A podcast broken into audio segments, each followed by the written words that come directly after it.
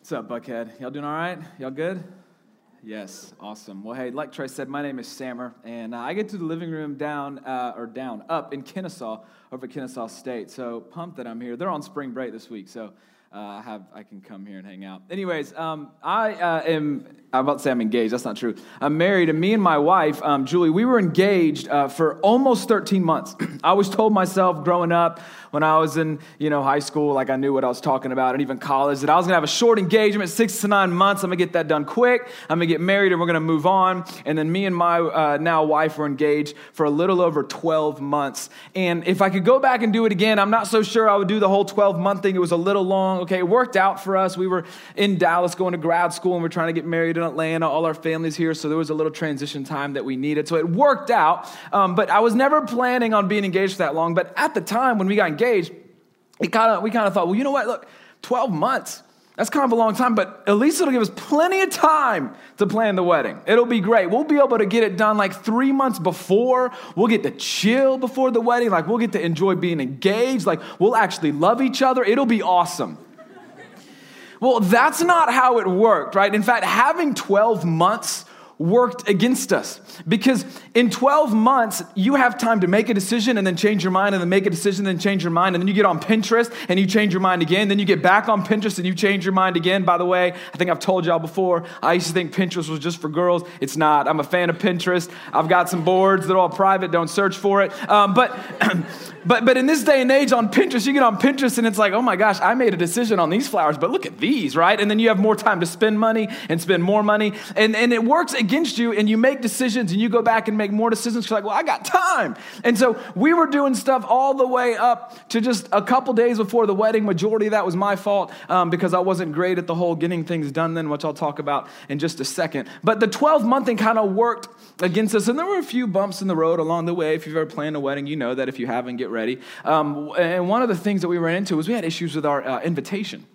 And that's kind of a big deal, right? Because you, you want people to show up to your wedding, right? And so um, we thought, hey man, it'd be cool if like we get uh, like a, a, a, talented calligrapher or somebody they can like handwrite and like design an invitation that's kind of in these days, and then and then oh, and then they can handwrite um, the the envelopes and like make them nice and pretty, I guess you would say, and and, and it would be really cool and artsy and all that. We're like, yeah, let's get a calligrapher to do it. So she designed this invitation for us. She was really nice and she was a kind person. the invitations, I was like, oh God, like what, what, like we can't, I can't, we can't, right? Like we're not, we're not. She won't know, she won't know, right? It's all good. We'll just tell her they were great, thank you, pay for them, be done. Um, but the problem was we had already given her our envelopes to start addressing names. I'm thinking, Lord, envelopes are expensive too. We ain't talking those like white ones you get at Office Max, you know what I'm saying? So we, we get the envelopes back. I'm like, Lord, just let it be better than what we got with the invitations. And the God did not come through. Um, they, they were they were bad, man. Like I couldn't even read them, right? Like people that I knew, I couldn't even read the last name. And again, bless said calligrapher's heart. Um, she was awesome and very kind person. But so I had to call her, like any great fiance did. I bit the bullet, and I had to be like, "Hey, listen." Uh, we can't pay you for this because we got to buy new envelopes. That's an awkward conversation, one. It did that. That was weird. It lingered way longer. She had some questions. I didn't really know how to answer them. It just didn't look good. What else can I say? Um, and so, then what I did, like a, a great fiance, point number two, I went to Michael's and I bought a calligraphy set. I'm a dude. I got, I'm a dude. We're not supposed to be able to do that stuff. But, but, but, I've got great handwriting for a dude. Ask anyone that, I, that knows me, they'll tell you. I'll brag about it. I don't care. I've got pretty good handwriting. So I thought calligraphy. How hard could it be? So I gave it a shot.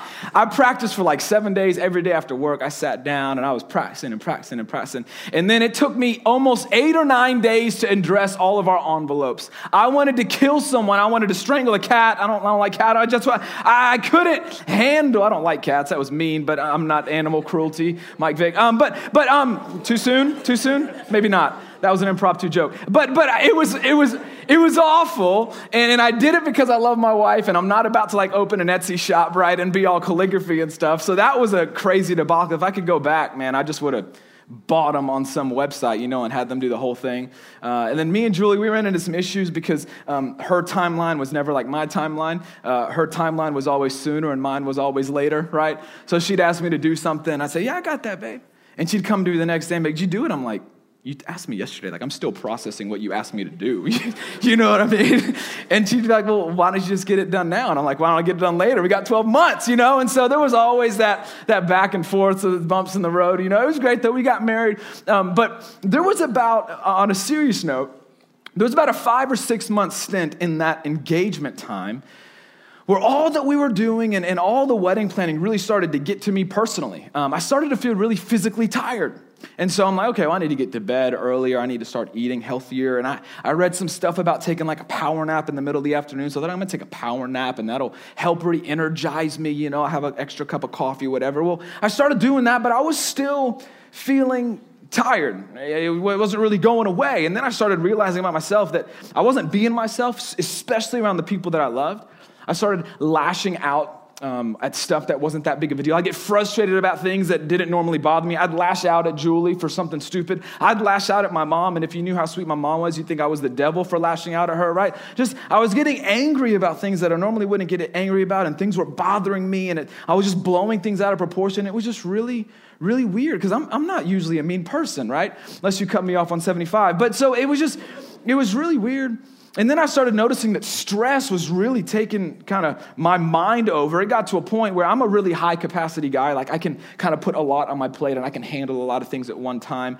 But I was so stressed about all that was going on, trying to find a new apartment, all the wedding stuff, all the finances. I had just started my new job at the living room that I would wake up in the middle of the night having stress attacks. I've never had that before. It was the weirdest thing, right? It's like it was my mind. I literally could not turn my brain off. I would wake up breathing heavy, thinking about all the things that I needed to do, and it was affecting the way that I, you know, acted during the day. I was beginning to get really forgetful. I started to. I, no one really knew this because I wasn't going around talking about that I wasn't really good at my job. But I felt like I wasn't doing a great job at my job because it would take me two or three times as long to write a message. I couldn't really get my thoughts down on paper. I mean, it was just a really really weird time. And I realized soon after that whole thing kind of went down was that what I was experiencing was a type of fatigue that went far beyond anything physical. All that I was experiencing wasn't going to be fixed with a cup of coffee or a power nap or a relaxing afternoon on the golf course, if that's even possible if you shoot like me. But what I was experiencing was a type of fatigue that was far more than anything physical. I was on the struggle bus, big time, right? And some of you are like, man, I feel you on that, right? Some of you guys are like, man, I spend more time on the struggle bus than I do in my own car. You know what I mean? Or you're like, ride the struggle bus, homie, I drive it. You know what I mean? Like, come on, what's up? Um, and, you, and, and, you feel me on that, right? And, and here's what's so interesting when you're on the struggle bus. Clearly, we're kicking off a new series tonight called Struggle Bus. When you're on the struggle bus, something's out of whack Right? It's just things aren't going the way that you want them to go. You're not feeling right. Life's a little out of rhythm, and you can't really put your finger on it, right? And, and no matter what you do, you kind of can't seem to get off the struggle bus. You kind of are strapped in, right? When you're on the struggle bus, you can't really figure out what it is exactly, but your whole life is kind of defined by that one guy who can't clap on beat. Do you know what I mean? Like, trust it all. You know, it's like that bro, I know it's about God, but stop. You know, it's like one of those, and your whole life is kind of defined by that. You're just out of rhythm, and it's just not there. It's out of whack, and you're trying to figure out what's going on. You're on the struggle bus, and it's a type of fatigue, it's a type of weariness that is far beyond anything just physical. And what I was experiencing during that season of my engagement, um, it wasn't just that I needed sleep or coffee. You know, what I was experiencing, what needed rest wasn't just my body. No, no, it was way bigger than that. What needed rest was my soul. What needed rest was my soul. My soul was tired. Now, before you kind of write me off and think, yeah, okay, soul, whatever, that's not even, you know, before you write me off and think, how in the world can your soul get tired? There's actually been a scientific study done by this Florida State professor, he's a psychologist, named Dr. Roy Baumeister. What a name. Dr. Roy Baumeister, real person, go look him up. And he did this study, and he did a study on a type of fatigue that was far beyond anything just physical. And it affected more places and, and, and areas of your life than just the physical realm of your life. And he, did, and he called it ego depletion. He called it ego depletion. And ego depletion, he said, was a type of depletion. It was a type of fatigue. It was a type of tiredness that went far beyond just the physical realm. And he studied what people did and how they acted in an ego depleted state. And these were some of his findings. Now, again, this wasn't me. I'm not just making this stuff. This was scientific research and study done by this Florida State professor. And this is what he found, and this is what he discovered. He said that people living in this depleted condition report more tiredness. That's pretty obvious. But they also report a lot more negative emotion. So we're seeing it. It's, it's more than just physical. He goes on, depleted people who watch a sad movie become extra sad. So all of a sudden, Nicholas Sparks is way more brilliant than before, right? when facing temptation, depleted people are more likely to give in. That's fascinating. That, that when you're running on a depleted state, you're much more likely to give in to a temptation that you probably wouldn't when you're in your normal state. This is crazy. When facing, when faced with challenges like an especially difficult assignment at work or at school, depleted people are more likely to fail or turn in lower quality work. It's a type of fatigue, a struggle that goes beyond just the physical. This is crazy. The brain area that's crucial for self control, the anterior cingulate cortex. I don't know why I'm pointing my head. I don't know where that is. I don't, I don't know where that is. It's not here. But the brain area that's crucial for self control actually experiences a slowdown in depleted people. And as a result, they have less self control and might do things they wouldn't normally do in their normal state. It's fascinating, far beyond anything physical. And lastly, depleted people have less satisfying relationships, and married couples who are both depleted bicker and fight about trivial things that they would admit aren't that big of a deal. And so Dr. Roy Baumeister did this study, and he, he this idea of ego depletion. There's a type of fatigue, there's a type of struggle that goes far beyond anything just physical, and that's what it's like when you find yourself on the struggle bus. It's, it's not just physical, it's a fatigue, a tiredness of your soul. And a very simple way to kind of break down what the soul is, a soul, your soul is the combination of your, of your body, your mind, and your will your body, your mind, and your will. And, and your body grows tired, right? I mean, you stay up all night and you're studying for a final that's coming up, and you get up the next day after not having a lot of sleep, you get tired. Or you're up all night working on a project and you use coffee and Red Bull to get you through the day, your body's gonna get tired. Or maybe you play every intramural sport under the sun to try to live, relive high school glory days. Your body, I did, your body will get tired. Our bodies grow tired and your mind. I mean, you think about all the information you're inundated with every single day, all the notes you got to take, all the PowerPoint presentations you got to sit through, all the books you got to read, all the tests you got to study for. You gotta, um, you've, got to, you've got all these projects to get done. You've got multiple screens that you're looking at between your phone, your TV, and your computer, and your iPad. You're inundated with all the things. You've got more to do lists and mental checklists than you even know what to do with. Navigating relationships, your mind grows tired. And your will grows tired. You probably don't think about this, but think about how many decisions you make every single day. It's draining to make decisions. It really is. It's draining to make decisions over and over and over and over and over again. Every single day, you're having to decide what am I going to do with, with this block of time? How much am I going to study for this exam? How much am I going to study for that? Where am I going to eat? What am I going to get at Starbucks? What movie am I going to see? What, what major am I going to pick? What class am I going to take? Can I get an amen that class registration is awful and it is so stressful? Yeah, you can say amen about that. It's crazy, right? But as you're doing that, some of y'all get done with registration, you're like, Lord have mercy. You know, you're like, I'm depleted, man. I, I want to be on the ambulance struggle bus. Like, that's just how I feel. But your will grows tired. Our bodies grow tired. Our mind grows tired. Our will grows tired. And the culmination of all of that is a tired soul or a seat on the struggle bus. Now, the, the, the interesting is you don't have to be planning a wedding to feel this, right? I mean, y'all get it. You're in college. Life is crazy. And you've got a million different things coming at you, all these different things that you're running to, all these things grabbing your attention. Um, but but the, the interesting thing is, it's not it's kind of hard to gauge this whole thing, right? Because anybody, anybody who is busy is in danger of soul fatigue. Anybody who is busy is in danger of soul fatigue. We're all busy. You're college students, you're busy. Busyness is not a bad thing. right? If you are alive, you ought to be busy. If you're not busy, there's something, you're, something's not right. You got to be a little busy. If you have a full schedule, you're busy. If you have classes to take, you're busy. If you're studying for a test, you're busy. If you're in a relationship, you're busy, right? Like busyness is not a bad thing. And I read a book uh, by a guy named John Ortberg called Soul Keeping. It's a brilliant, brilliant book. And it kind of inspired this whole struggle bus idea for me. Um, but what he talks about is busyness. He says that busyness is a normal thing, it's a good thing, and it's an outward condition.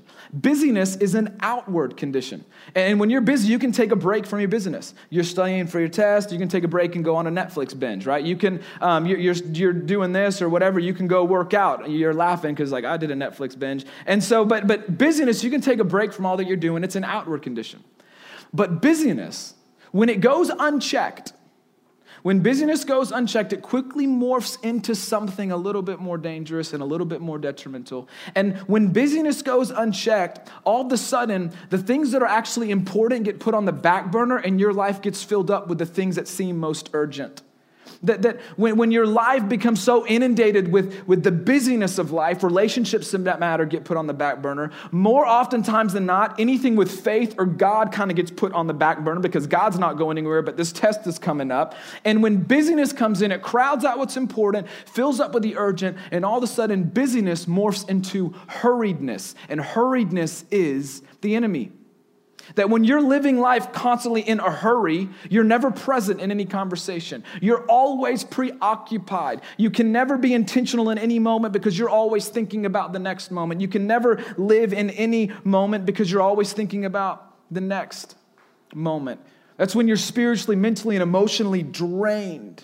And I would say it this way that when your unchecked busyness morphs into uncontrollable hurriedness, your soul grows tired. When unchecked busyness morphs into uncontrollable hurriedness, your soul grows tired. Your body, your mind, and your will. And you're strapped into the struggle bus trying to figure out how to get off. And it's hard to gauge right? Like if you run a marathon, you're gonna get tired. That's pretty easy to gauge, right? You go shopping with your girlfriend, you're gonna get tired. You can feel that, right? You kind of you can gauge that. When you're in the car and, and you've got a, that gas meter, if you're old school or maybe you're fancy and you have like the number, tells you how many miles you have until empty, and you try to get that thing to zero and keep driving, you live on the edge, right? That thing is very clear and it gauges how full and empty your tank is. But as it relates to your soul, it's not that, it's not as easy to gauge. It's a little bit more difficult, it's a little bit more tricky. Um, and so I want to just give you a, a couple indicators on what you can probably expect if your soul is tired. Your soul might be tired if things seem to bother you more than they probably should. You might be in a state of hurriedness if that's true of you. Your soul might be tired if it's hard to make up your mind even about really simple decisions. Your soul might be tired. You might be on the struggle bus um, if impulses and cravings and temptations are harder to resist than normal. Your soul might be tired um, if you are more likely to favor short term gain that will leave you with long term consequences. Your soul might be tired if your judgment is suffering. And you're making decisions, you're always looking back thinking, what in the world was I thinking? Your soul might be tired. This is interesting. If you have less courage and find yourself shrinking back more than usual. And lastly, your soul might be tired if you find yourself having a hard time connecting with God or feel like you're going through a spiritual dry spell. If any or all of that is true, your soul might be tired. Busyness morphs into hurriedness, and your soul grows tired. So, what do we do? Well, Jesus talked about this issue exactly. He talked about the fatigue of the soul because I think Jesus understood the tendency of humanity. He understood that the tendency would always be that busyness would crowd out what's most important, and we would get into a hurry, and, and, and, and our fatigue, the mind, the body, and the will would all grow tired, and our soul would grow tired. And so Jesus gives us an invitation, and he gives us a way to take a step off of the struggle bus. And we're going to look at that in Matthew chapter 11. Matthew chapter 11, Jesus, he's speaking to some Jews, and that's really important context. I'll tell you why in just a second. But this is what he says, and this is a really famous passage. A lot of you have probably heard this before. This is what he says in Matthew 11. He says, Come to me, invitation number one, come to me, all of you who are weary and burdened, and I will give you rest. He's looking at these Jews, and, and right now he looks at you and, and me, and he says, Hey, come to me, come to me, all of you who are weary, all of you who are weary from work, you're weary from toiling. You're weary of all the homework that you have to do. You're weary of school. You're weary of your part time job that you want to quit, but you just can't. All of you who are weary. Maybe you're weary from kind of life's difficulties. Life throws you a curveball. You're having to deal with something. You're having to work through something with your family and a relationship, and you're weary. And Jesus, He says, Hey, all of you who are weary, come to me, and I will give you rest. He says, All of you who are burdened, all of you are burdened, we're going to talk in just a second what the Jews would have been burdened with. But all of you are burdened. Maybe you're carrying something around. Maybe you're struggling with some kind of sin that you just can't seem to shake and you're burdened. Maybe you're burdened with a difficult circumstance that you're trying to work through. Maybe you're burdened with guilt and shame because of something you've struggled with and you kind of almost feel like you can't approach God about it. Maybe you're burdened with some kind of insecurity. You're burdened with trying to measure up to somebody. Maybe you're trying to measure up to God and you kind of feel like you keep failing. You know what it's like to try to measure up and try to get approval from someone, it feels like a burden. Jesus says, All of you who are weary and burdened, whatever that is, come to me, and I will give you rest.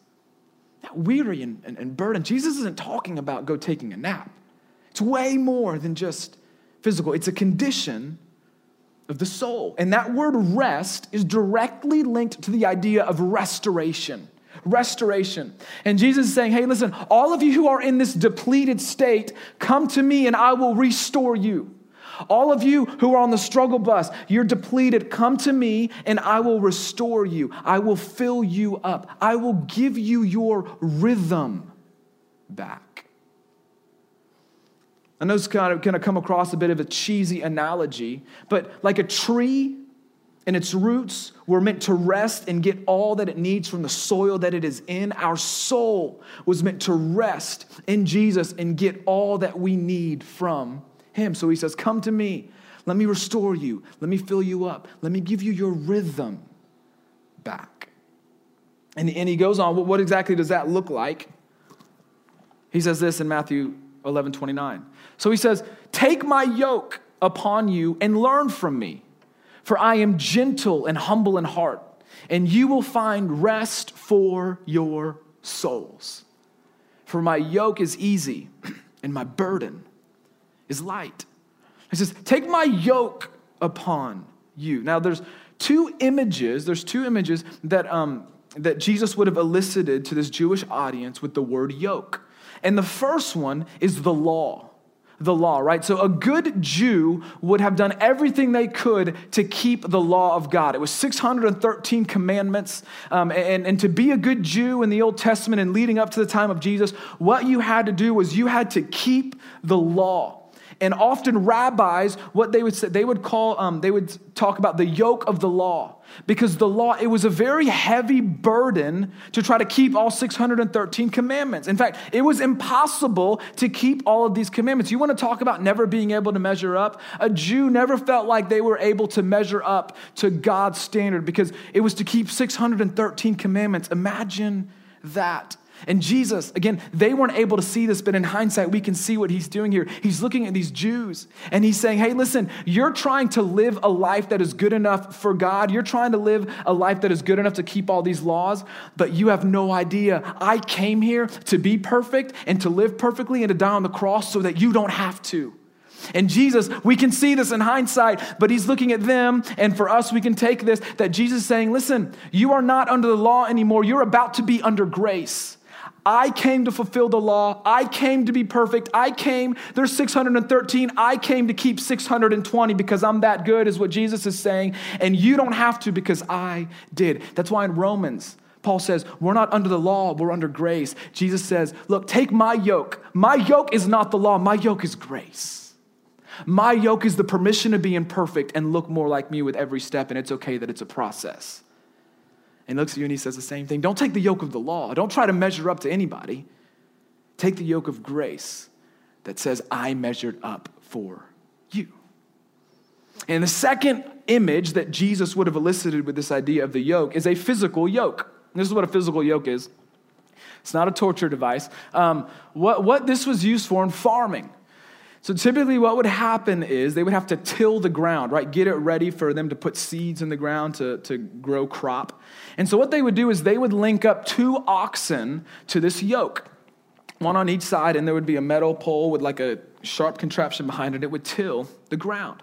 Now, what they would do is they would have two oxen, and they would have one, and you can kind of see it in this picture, one bigger, stronger, more experienced oxen on one end, and they would yoke it to a smaller, weaker, less experienced oxen.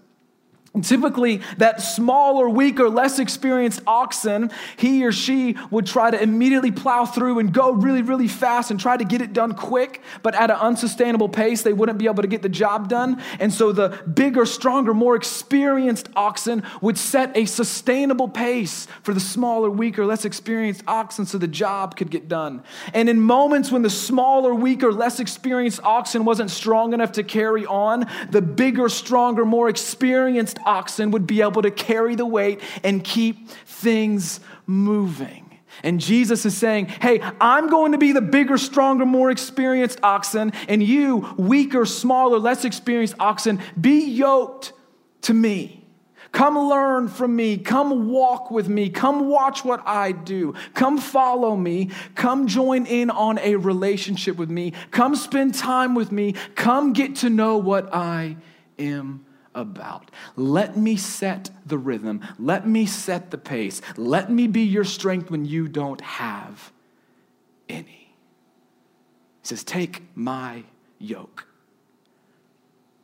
and walk with me. This passage, one of, one of my, a very cool translation of this passage is in a, a version of the Bible called the Message. Now, the message, if you've never read it, it's a, it's a, really cool version of the Bible. It's basically a paraphrase it uses modern day language to translate the Bible. And, and a guy named Eugene Peterson, brilliant, um, he kind of made this happen. And this particular passage is so cool in the message.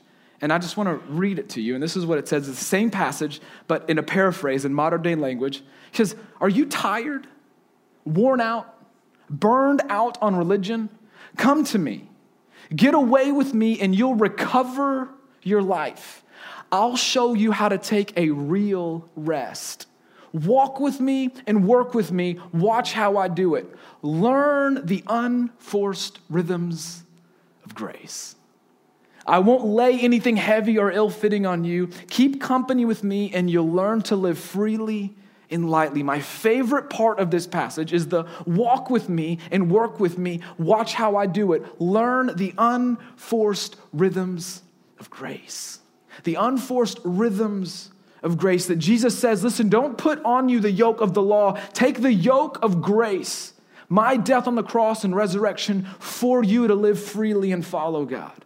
Grace, a rhythm of grace. That we get to have a relationship with Jesus that saves us, not only in the life to come, but frees us to live a life to the full on this side of heaven. A rhythm of grace a rhythm of grace. And a rhythm, the definition of a rhythm is a strong, constant, recurring motion or movement.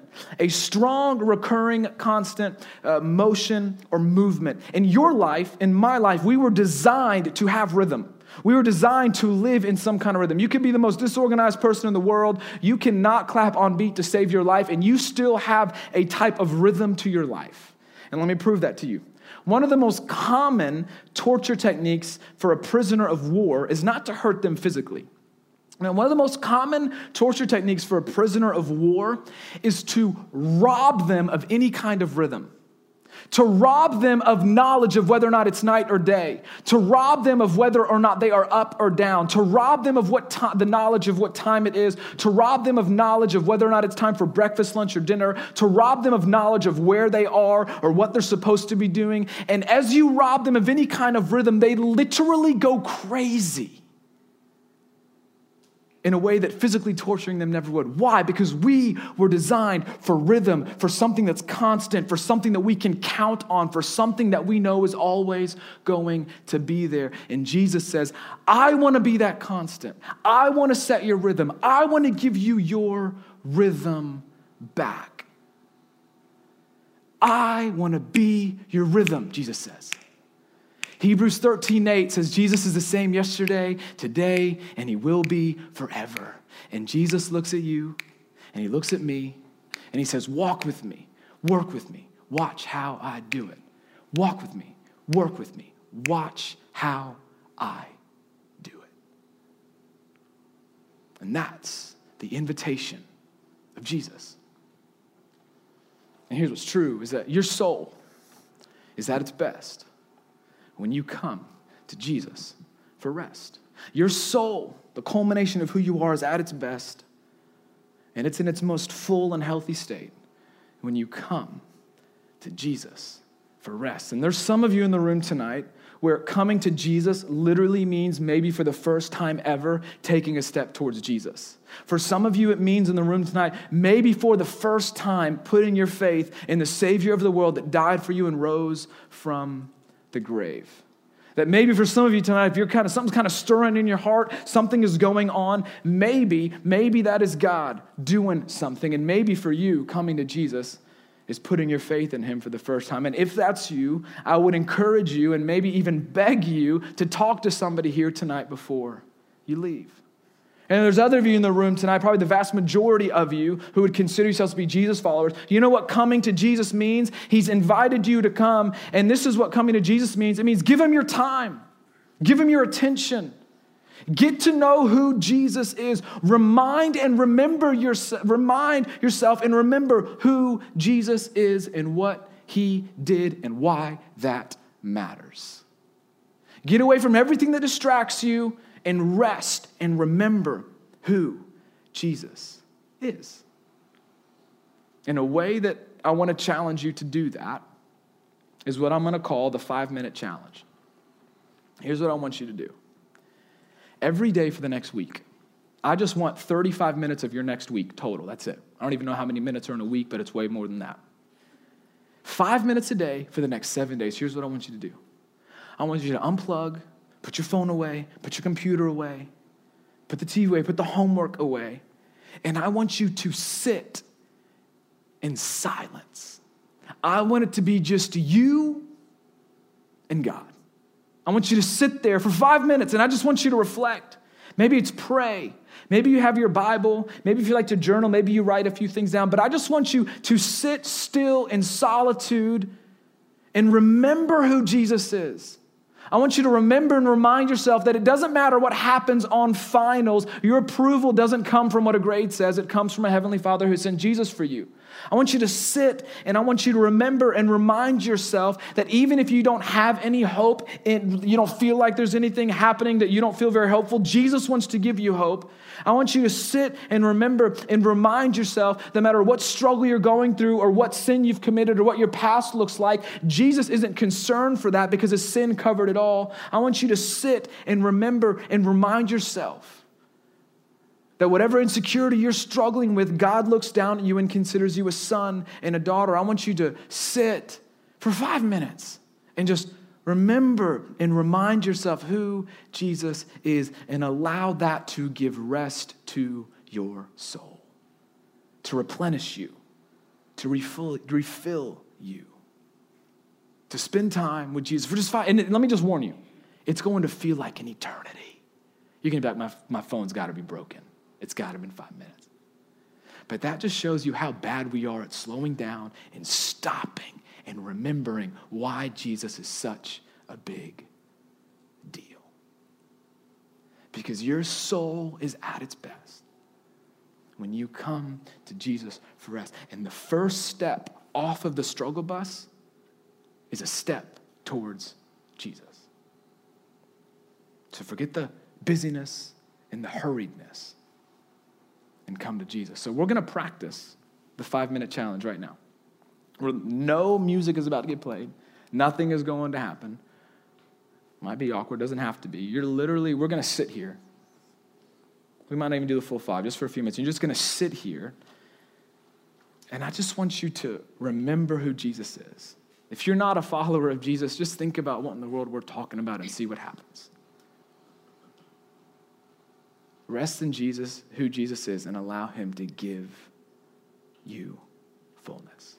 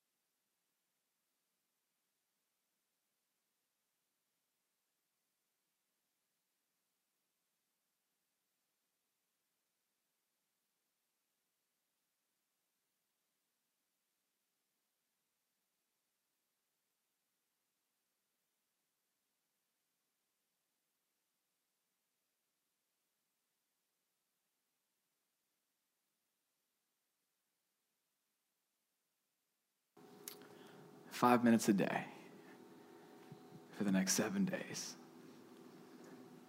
Just rest in who Jesus is. Let me pray for you. Heavenly Father, thank you that um, you didn't leave us stranded here on earth with this massive sin problem, but um, you sent your son to fix it. And you sent your son to be good enough, and you sent your son to be strong enough, and you sent your son to be faithful enough, and you sent your son to be constant enough, and you sent your son to be big enough. And I pray, Lord, that we would yoke ourselves to the son who is big enough, strong enough, faithful enough, and loving enough. The soul fatigue wouldn't be a normal thing for the people in this room but that we would allow Jesus to fill us up, that we would remember who Jesus is, we would be reminded of what he did, and see how everything he did and all that he was puts everything in perspective. That he's our strength when we're weak, that he's our faith when we don't really have much, that he's our guidance when we feel lost, that he is our hope when life just seems to be void of any. We love you. And I ask specifically that you would teach students in this room and myself what it means and what it looks like,